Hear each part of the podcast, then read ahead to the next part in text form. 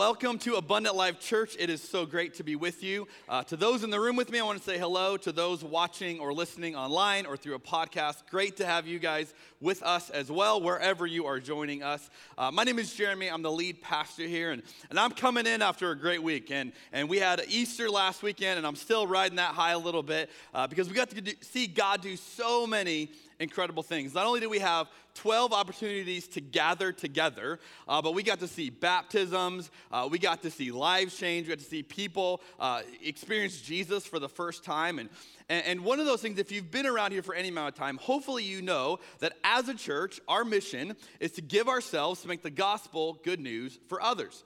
And so we're always looking for opportunities. How do we live this out? What are the natural expressions of this? Uh, and one of them was a special Easter offering that we invited you to join us in last week. And so uh, last week we took two offerings if you're with us. Uh, one offering just to do the ministry we do every week. Uh, that requires sacrifice and investment from a number of you. Uh, but then to go above and beyond, to go, how do we uh, address at Easter? If Jesus really is alive, let's, let's act like it and let's go, you know, uh, tackle some problems around us. And, and we have realized that the foster care problem is one that, that we are uniquely gifted to do something about. And so we partnered with Embrace Oregon, and, and you heard all about this in the previous previous weeks if you've been here with us. And, and we collected an offering last week. And I know a number of you are going, well, what happened? How, how did it go? What's going on with that? I had the opportunity with my wife Michelle to go and present uh, that offering to the people who are leading Embrace Oregon this week. We got to surprise them with the number, and we thought, let's just do the big reveal for all of us. So check this out. Hey guys, we are here in front of Embrace Oregon headquarters to do the big reveal of our Easter offering amount. We've got a giant check we're gonna give them. So you're about to find out how much it is, and they're about to find out how much it is. Check this out. All right, so we are here with the team from Embrace Oregon, and on behalf of Abundant Life Church, we would just like to say we absolutely support what you guys are doing. We raised uh, a lot of money for our Easter offering by telling people what you guys are doing. Hmm. And our church rallied around this, is so excited about it. And so it is our privilege to present a check to you for $65,000. oh my gosh, you guys! Wow. So this is from our church wow. to say, way to go, guys. Thank you so much. All you said was there was a surprise today. We had no idea. I'm like, oh, my, sorry. I just like need a minute. So I just asked Brooke to share a little bit about where this money might actually go so you guys can connect the dots to see how your generosity is going to impact lives. We have a really interesting role as Embrace Oregon because we act as the bridge between DHS and the community and the church in particular. And so this year, our team had gotten together and had some really big dreams about what the next iteration of our work might be.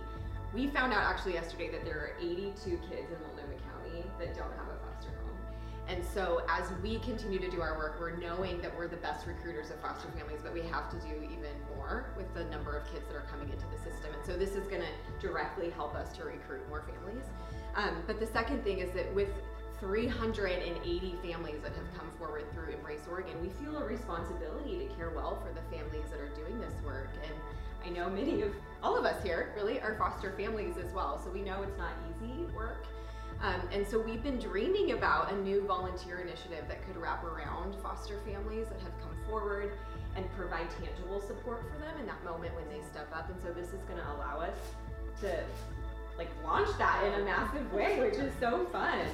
Um, and then there's a whole bunch of little things like our website is five years old and like so bad it needs some love and this will help with that too. So we're just grateful because the welcome boxes the launch boxes, the volunteer opportunities are so necessary to help DHS to feel the love of the church and of the body of Christ. So necessary in helping to create a more trauma informed community that cares for orphans and children in need well. Um, but then the other piece of it is that operationally we have we have goals and needs to take this to the next level, and that's what Abundant Life is providing. So we're super super grateful. So we have people who are watching this in Vancouver, in Sandy, in Happy Valley what do you want to say to them? Thank you. Thank you so much. On behalf of the children that we represent, the foster families that we represent, thank you for coming forward in radical ways to show the love of Christ to the community around us. Amen. Woohoo!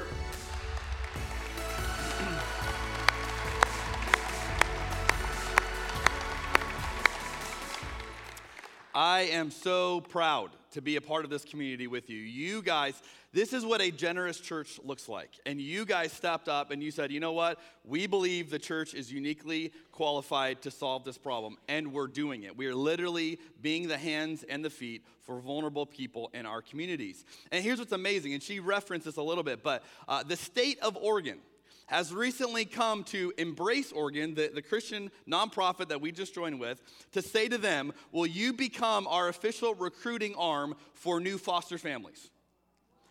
The state of Oregon is going to a Christian nonprofit that works with Christian churches to solve a problem in our communities. Anyone else excited by this?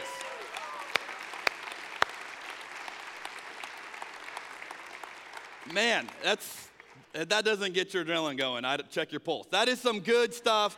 God is alive. God is moving. Thank you for your faithfulness man, this is fun to be a part of a church like this with you guys. Here's the deal if you're like, look, I missed it, I, I was gonna give and I didn't give, and I'm like kicking myself, we're leaving this open through this weekend. You can go online or go to Starting Point and you can mark it to Embrace Oregon. And we're gonna, we told them, hey, if we collect anything else, we'll make sure that gets to you as well. Or maybe you're just like, look, I'm pumped, let's take this to the next level. If that's you, you can give to that as well. Uh, I wanna encourage you to, to take advantage of that if that is you. All right, I could spend the whole message just celebrating what God is doing with that. That's really cool. But let's move on. Uh, we are in week two of our series. If you've got your journals, I want to encourage you to get those out. Uh, we gave these to you last week, and so if you go to week two, uh, it's the same series journal. Encourage you to write things down that, that you hear or that God is speaking to you, or just maybe ideas you're going to explore later on this week. Uh, if you've got your Bibles, hopefully you do, uh, we're going to be in the, the Old Testament in Psalms chapter 22. And so I'll give you a little bit of time to get there. I've got a physical analog Bible with you. You can get that out. If you've got a Bible app on a phone or a device, it's okay to use that in church as well. Encourage you to get that out and uh, you can read along with us. Well, last week, if you joined us, I asked the question Is Jesus really alive? And it's one of those questions, if, if you're on the fence or you're going, Yeah, I don't know, this is a huge question for you. Now, you might go, Well, I'm a Christian. I've already answered that question. You know, move on. And here's the reality hopefully, you realize you better have a really good answer. Even if you say, Yeah, I, I believe Jesus is alive, you better know why you think that. You better realize that. And so, hopefully, you, you, you were renewed in that and you went, Yeah, this is, this is some good news to celebrate. Now, today, I want to ask the question Is Jesus really God? Now, again, this is going to hit each of us in different ways. If you're exploring God today, you're exploring Jesus, so glad that you're here. You might be wondering, yeah, I'm not sure that Jesus fits the, the, you know, the category of God. I'm still exploring that. And even if you would say, yeah, I think he is God, well, why do you think that he's God? And, and could you articulate it? Do you fully understand that. As I was preparing the message this week, uh, I, I, read something in a book that I happened to be reading that just had one of those unique overlaps where I'm thinking about this and then I'm reading this and I'm going, okay, I, I got to share that. Uh, it's this little excerpt from a book, and uh, the excerpt is called The Story of John Frum. I'd never heard this before, but I want to share this with you, and I think it sets the stage for our discussion today. It says In the Pacific, near Australia, is an area known as Melanesia, which consists of four countries. Vanuatu, the Solomon Islands, Papua New Guinea, and Fiji, as well as some smaller islands. These nations were in the crossroads of the Pacific theater of World War II. As a result of their interaction with the American military, a strange sociological phenomenon occurred that came to be called cargo cults. The indigenous people of these islands would see an American force land, clear some ground uh, for a runway, and build an observation tower. Then the islanders would gaze with awe as planes would arrive from the sky, land on the runways, and offload enormous amounts of cargo. Often the military would share with the islanders some of the bounty, including canned food and manufactured goods. Thus were born the cargo cults. The local people would clear their own runways and erect their own towers, but from bamboo. Lacking a radio, they might fashion a box that resembled one out of coconuts. They didn't have lights to guide planes in, so they would plant bamboo along the runway.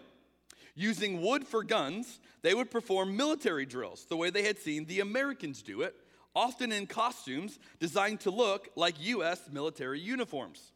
Occasionally, they would even build full size planes out of straw in the hopes they would attract other planes. They did everything the Americans did, but oddly, the planes never landed and the cargo never arrived.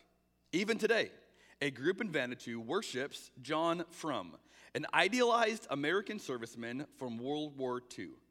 Each February 15th, they hold a parade honoring him and the belief that he will return someday with cargo for everyone. Now, I don't know what your reaction is to hearing that story. Uh, I read that and I thought, you know what? I bet a lot of people look at Christianity like that. Like, oh, look at this elaborate ritual you have created. And, and, you've got this guy that you worship, and, and man, that just looks really strange. And if Jesus isn't really God, uh, we are nothing more than a cargo cult. Like, let's just be real about it. If, if this whole thing is, is not real, then Jesus is no different than John Frum. It's just a man that we think is going to deliver something that ultimately is going to create a huge amount of disappointment. Or are we just a cargo cult? We've saw, we, we saw something, we misunderstood what we saw, and we've gone along with it. Or is Jesus really God? Is there really a difference between Jesus and anyone else who would claim to be God? How much does this matter? As one theologian says it in Greg Boyd, at the root of all that is wrong with humans is a false and ugly mental image of God. See, when you begin to think about God, what you think about when you imagine God matters immensely. And, and, and, you know, as Greg says it, all that is wrong with us stems from these weird false beliefs we have about who God is. And so, this question today is Is Jesus God? has huge implications for us, no matter how you answer it, because your view of God matters. Now, let me ask the question what is it that we are looking for in a God? Now, you maybe have never thought about that, but, but what kind of a God would be the, the kind of a God that would draw you in? That you would look at and go, yes, that is the God for me. Well, what's the criteria that we use when it comes to this? Now, I came across a guy named Jason Silva who does a number of, of videos and is in a number of shows. And he does this one video where he explains a connection that we have when it comes to us and all the created gods that we've ever made. And, and he makes a connection in this video that I want to show you, uh, but I want to preface the video with this. I think he makes an intriguing claim. I disagree with his conclusion. Okay? So as you're watching, if you're gonna go, wait, am I supposed to agree with this? I don't agree with where he takes it, but I think he makes an argument that is true that shapes a lot of our conversation today. Watch this.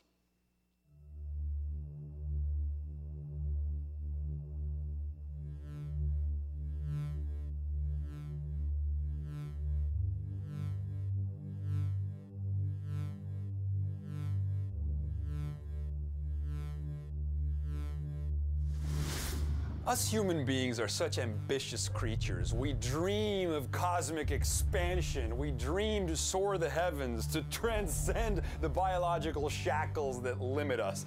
And I think one of the most interesting ways in which we rehearse our own ambitions, you know, is through the use of metaphorical entities, Greek and Roman gods being the best example. This is a way for us to safely idealize ourselves. You know, this is where we can, without censorship, aspire to be.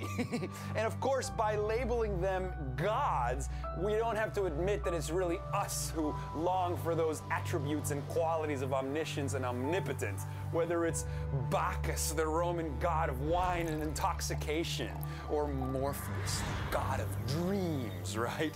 Or Prometheus, who stole the fire from the gods, right? Or Adam, who bit from the apple, the tree of knowledge, you know? I mean, when you look at computer companies like Apple, that is a reflection of that Promethean spirit of stealing fire from the gods. All the world's knowledge and information stored in the Google database, the literalization of our dream, our psychedelic Promethean dream of mind expansion, to be as gods, you know, having invented the gods, we can turn into them. this is the human yearning. This is what we want. We should just come out of it, admit it to ourselves already, and go about actualizing this potentiality within us to free the brave, reckless gods within us all. And you thought I talked fast. Just saying. So his point is interesting if you're following his logic that we project onto the gods what we ultimately want. So, those things that we wish we could have, instead of saying, I wish I had this, we create an image of God and we give the God that attribute. Think about our fascination with superhero movies right? Why, why is Endgame such the thing right now? Let me give you the ending right now. Just kidding, I'm not gonna spoil it, right? But why are we so fascinated by it? Because we project onto others the things that we ultimately want. I think he's spot on with that. Now, where I disagree with his conclusion is yeah, just go all the way and self actualize and become the God you wanna be. No, no, no, that's bogus. But the premise is incredibly applicable to our conversation. Here's the deal our criteria for God is what we secretly want most. Now, we don't say this, which is why when we pursue God, we pursue spirituality, we pursue religion, what are we ultimately pursuing? Something deep inside of us which we want. And so we project what we want and we go, that is my criteria for determining who is really God.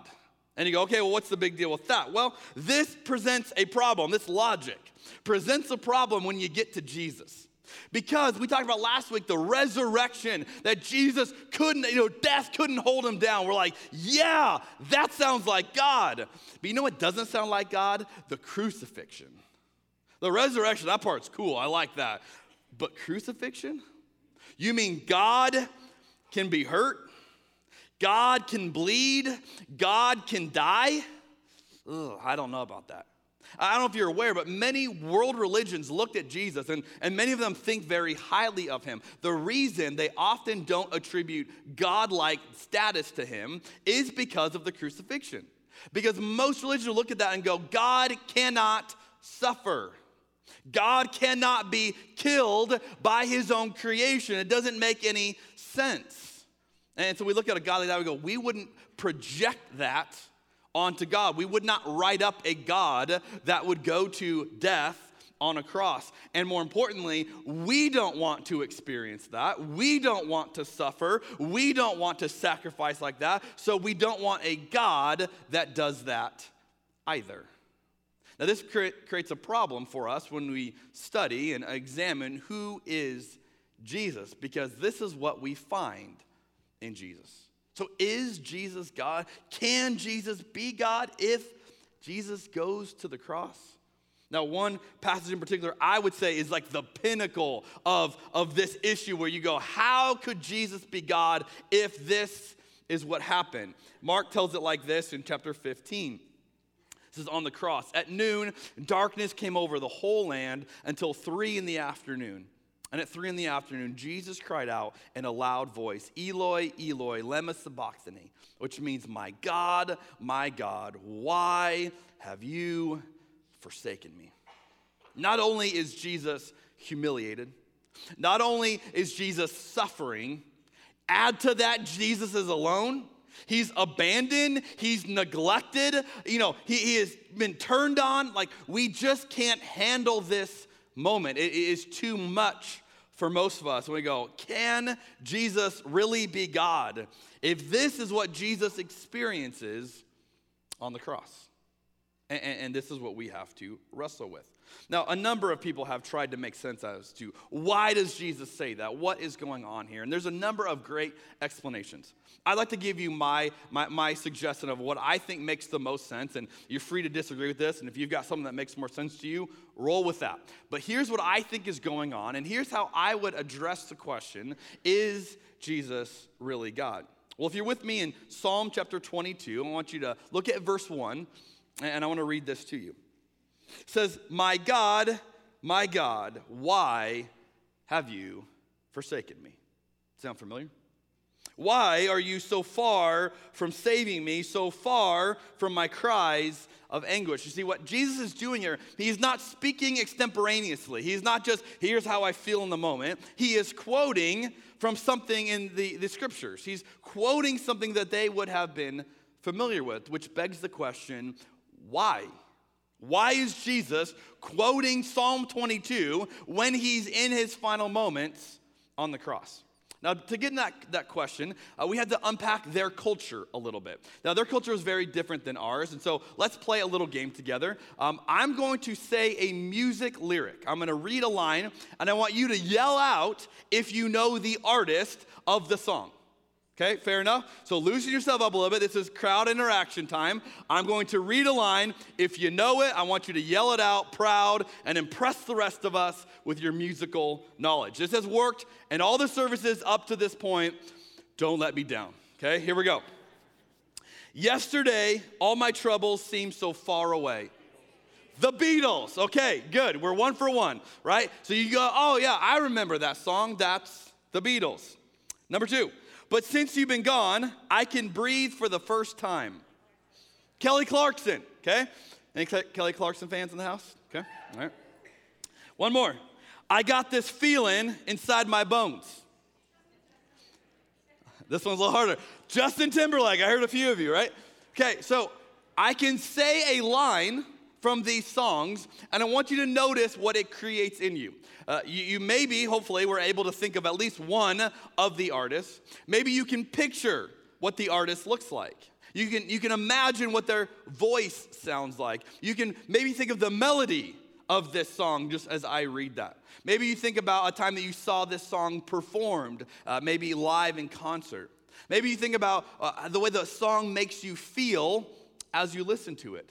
Or, or, it brings back a memory of one time you heard that song and, and what you were doing when you were listening to it.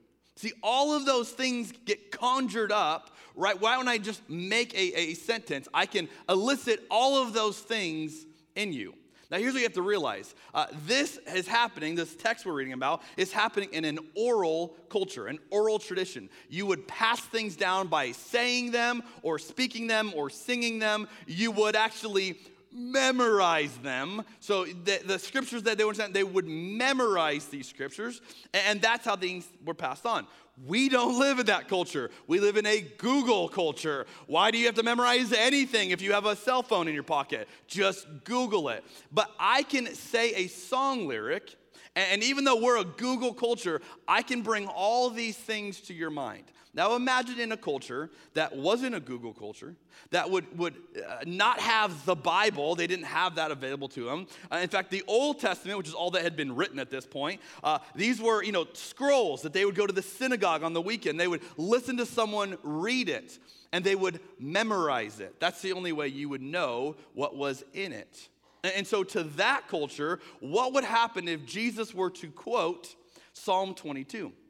Now, I'd like to suggest what Jesus is doing is he is inviting everyone who is witnessing the crucifixion, who is watching that moment going, What on earth is happening? He's inviting them to think about Psalm 22 while they witness the crucifixion. That's my claim. Now, you might ask, why would he invite them to, to think about Psalm 22? Well, we're going to explore Psalm 22 and we'll answer that question as to why. What does Jesus want them to know, want them to feel, want them to think about as they watch the crucifixion? Because what you're going to realize in Psalm 22 is that there is a shocking amount of overlap between Psalm 22 uh, and what we're going to find happen on the cross with, with Jesus himself. And that's what we're going to look at together.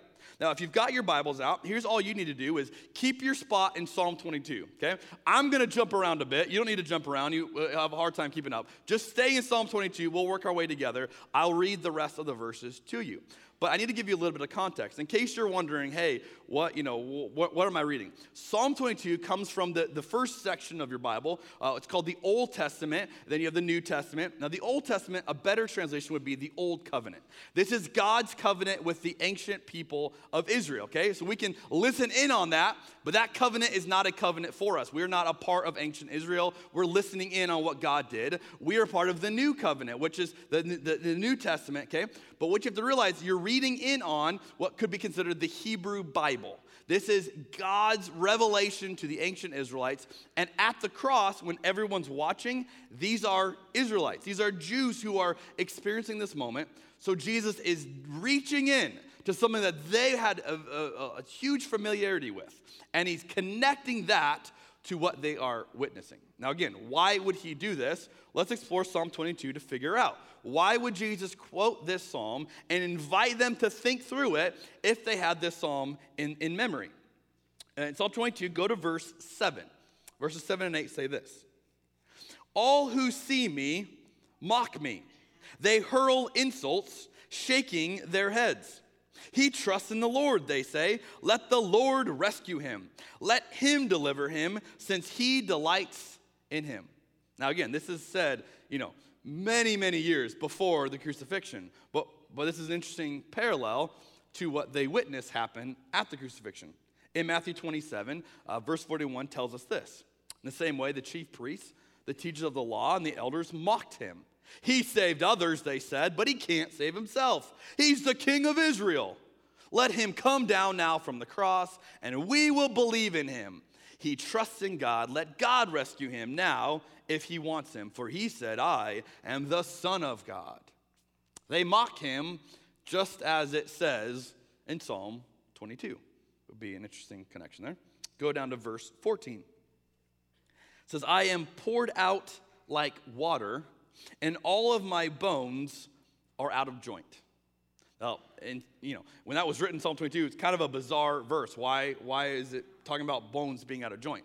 That is literally what happens in a crucifixion. It dislocates your body. And so, in order just to get a breath, you would have to prop yourself up to get a breath. It would be excruciatingly painful. So, you would sink back down and your arms would be out of the sockets. The whole thing would, would unnaturally rip your body apart in ways that it's not designed, which was a slow, agonizing death, which would be very easily described by Psalm 22, verse 14.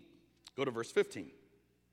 My mouth is dried up like a potsherd, and my tongue sticks to the roof of my mouth. This idea of being incredibly thirsty. John 19, 28. Later, knowing that everything had been finished, and so that scripture would be fulfilled, Jesus said, I am thirsty jar of wine vinegar was there. So they soaked a sponge in it, put the sponge on a stalk of the hyssop plant, and lifted it to Jesus' lips. All found in Psalm 22. Verse 16 Dogs surround me, a pack of villains encircles me, they pierce my hands and my feet. Again, if you understand a crucifixion, it's literally what they do at a crucifixion. They would surround him, he would be hoisted up on a cross, everyone's around there gawking at the person who's dying, and they would pierce his hands and his feet to get him onto the cross. Verse 18 They divide my clothes among them and cast lots for my garment. Again, strangely specific. Matthew says in chapter 27 when they had crucified him, they divided up his clothes by casting lots strange amount of overlap there as you read through it. Now, it begins, uh, the chapter begins with this sense of, of abandonment, of why have you forsaken me? Why am I all alone? But if you keep reading, the tone shifts. It actually communicates a different message. Go to verse 24. It says, For he has not despised or scorned the suffering of the afflicted one. He has not hidden his face from him but has listened to his cry for help. It's a totally different way of understanding the moment of the cross. If Psalm 22 24 is what Jesus is inviting them to consider, that God has not looked away, God has not scorned the suffering. One of the best images I've ever seen that captures the, the spirit of this is something referred to as the Trinity cross. Now, the Trinity cross is basically uh, all of the Trinity represented in the moment on the cross. And so if you see here, you've got Jesus in the front, and then behind him, you've got God the Father, and he's holding up Jesus' hands from underneath the cross. And then above that, you have the Holy Spirit represented as a dove. So this would be all the Trinity. And I love this image as I read this, imagining it's not Jesus in isolation, in abandonment. It is Jesus in the fullness of the Trinity, taking all the weight of sin, all of that, and taking every plan and attack that, that Satan has to throw at him. And, and the weight of the Trinity absorbs all of it in the cross. It's a beautiful way that I, I understand this moment. Again, partly by understanding Psalm 22, of understanding the connection between what we're witnessing here. And then you get to the end of Psalm 22, and I think it really puts it in perspective, verses 30 and 31. It says, Posterity will serve him. Future generations will be told about the Lord. They will proclaim his righteousness, declaring to a people yet unborn, He has done it. John says in chapter 19, when he had received the drink, Jesus said, It is finished. And with that, he bowed his head and he gave up his spirit.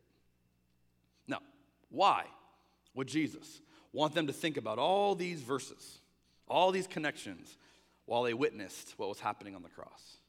How would it change that moment if, when you're on the cross and you're watching this and you think everything he said was a lie, everything he claimed was not true? Look, he's losing. Look, they are winning. All of this is happening to him.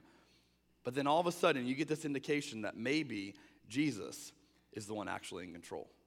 Maybe Jesus actually knows what's happening and is, is okay with it. And this is all part of a bigger plan.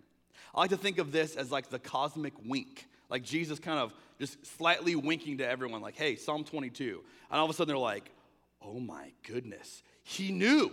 He knew this would happen. He knows what's going to happen. He, you know, this is part of a plan, and all of a sudden, imagine how that would change the experience. When you're concluding this is all a lie, this whole thing is a sham, and then Jesus invites you to remember Psalm 22, and you go, wait a minute, could this, could this actually be something very different? You see, what appeared to be proof that Jesus isn't God turns out to be the proof that he is God. The fact that we go, the crucifixion is that, oh, I can't get over that. But what if the crucifixion was the thing that convinced us? Oh, this God is not like any other God. You see, we have this issue with crucifixion, this issue with God suffering. But what if that were the thing, that were the most compelling argument for the deity of God? As Brian Zahnd says it, death swallowed Christ, but death cannot digest divinity. I love this image.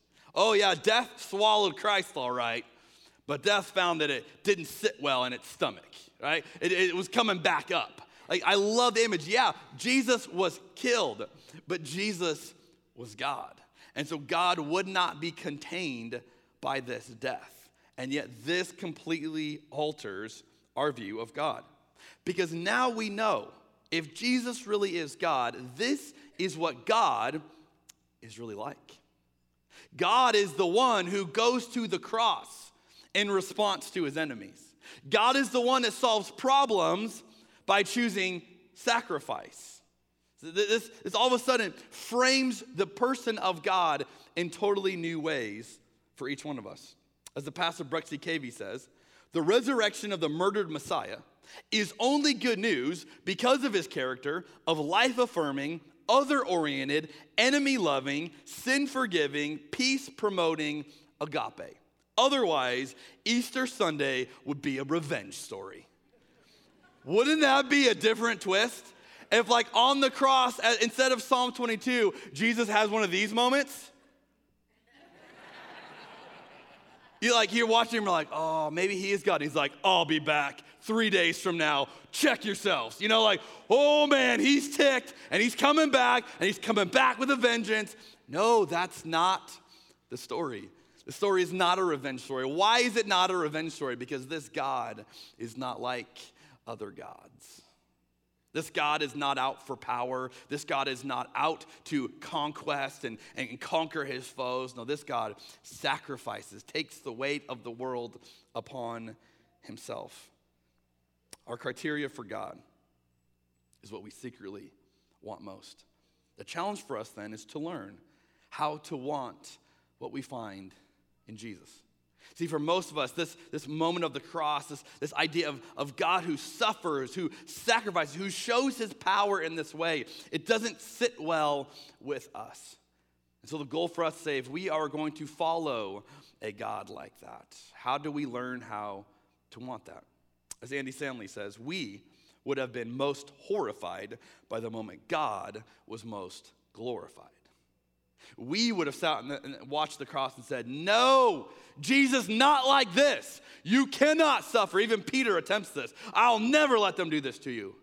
Jesus goes, You don't understand what I'm about. See, the moment that we look at, we go, Oh, I don't think he can be God, because God wouldn't experience that, is actually the moment that glorifies him the most.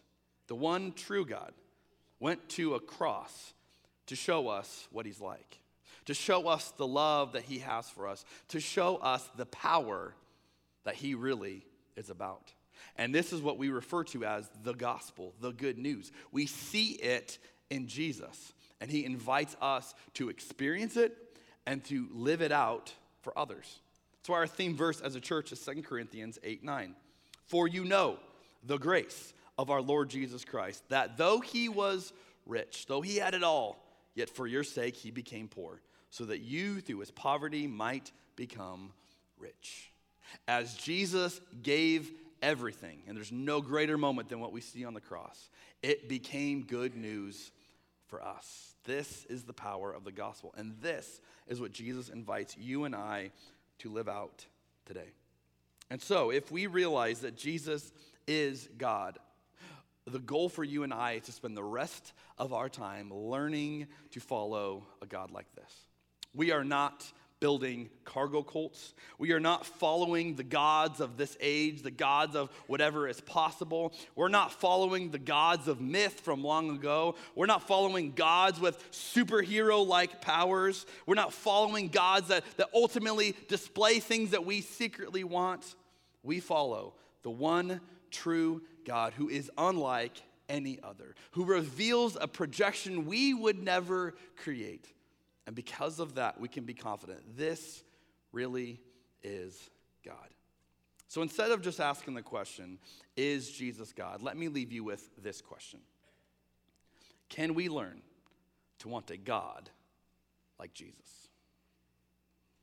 I believe that Jesus is God. But I think the issue really is many of us don't want a God like that. We want a God that vanquishes his foes and conquers them and is superhero powers. And then we find Jesus and we find a God who goes to the cross. Can we learn to want a God like Jesus? Let's pray together. Jesus, as we look upon you, in particular what you have done for us on the cross, may you illuminate the criteria that we are using and even addressing this question, those things that, that we want God to be, because maybe those are things that we want to be, and we can project that onto you. And so if we walk away and conclude that you are not God, it's probably more accurate to say that we don't want a God like you. We, we want a different kind of God. And yet those kinds of gods are figments of our imaginations. The one true God is different than all of that. And so may we learn to want a God like Jesus. May we learn to want to emulate what we find on the cross that we would choose sacrifice. We would choose surrender because we know that that is the power of the gospel as we live it out for others. And so instead of looking for superhero powers, may we choose to embrace the message of the cross. That we find profound beauty in what we see in Jesus, not just the resurrection, but in the crucifixion as well. May we find you like that. May we experience you like that. May we show others what you were really like. We pray in Jesus' name. And all God's people said.